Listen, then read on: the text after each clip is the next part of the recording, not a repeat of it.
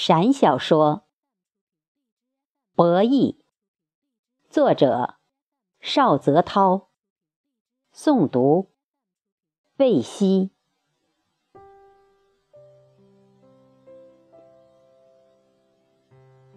春节刚过，不善酒量的文君在年初三的中午，和许久未见的老表们大战几番回合之后，早已酩酊大醉，不得已中途退场。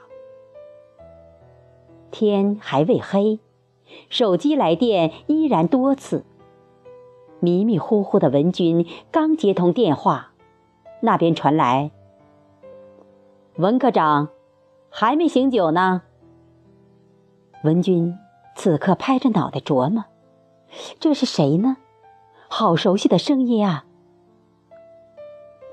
文科长，春节刚过几天，就想不起来了。我是甄菊。哦，甄菊你好，哪敢忘呢？喝高了，你有何吩咐？请说。文君心里说，必定有事。文科长，我也和几个副局沟通了一下，准备把你调到后勤科兼任科长。后勤科有点乱，非你才能镇得住哟。你看呢？甄局长那边说道。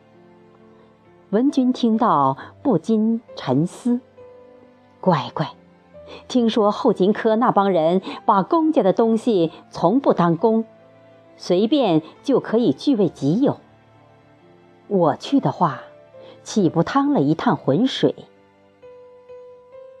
文科长说话呀，不说话呀，就这样定了。那边还没等文君反应过来，听筒早已传来嘟嘟的声音。初六早上，文君不得已在贾局长的陪同下前往后勤科报道。这次没有提拔的郝副科长斜靠着背椅，似有所思地沉浸在自我的境界里，没有言笑地打了个手势。按照惯例，贾副局长官场化慷慨陈词了一番，文君看一到中午，盛情客套了一番。贾副局长正气凛然道：中央反腐倡廉，你我绝对不能越雷池一步。贾副局长走后，副科长小好悄悄地凑近文科耳边低语：文科长，你可要留意呀，大件公务心里留个意。文君心里顿时暖气洋洋，叹道：土匪窝里还是有好人的。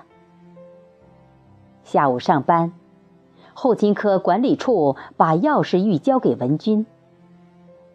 小徐同志，你陪我看看吧，看看还有啥需要补充的，我打个报告给领导。钥匙我就不拿了。小徐看到领导信任的目光，感激的说不出话来。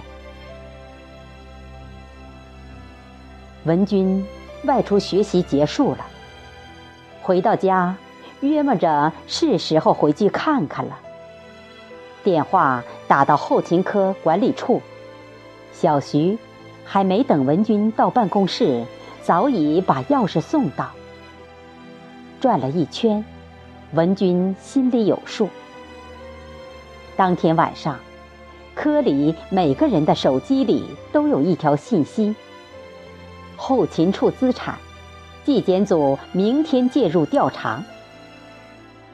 第二天上班，郝副科长破天荒地扫到，见到文君，僵笑的表情仿佛吞咽了一只绿头苍蝇，苦不堪言。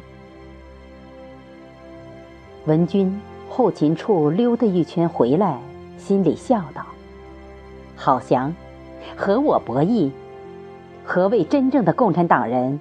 你小子嫩点儿呢，不把私自拿回的公物送来，免费的稀饭等着你哟。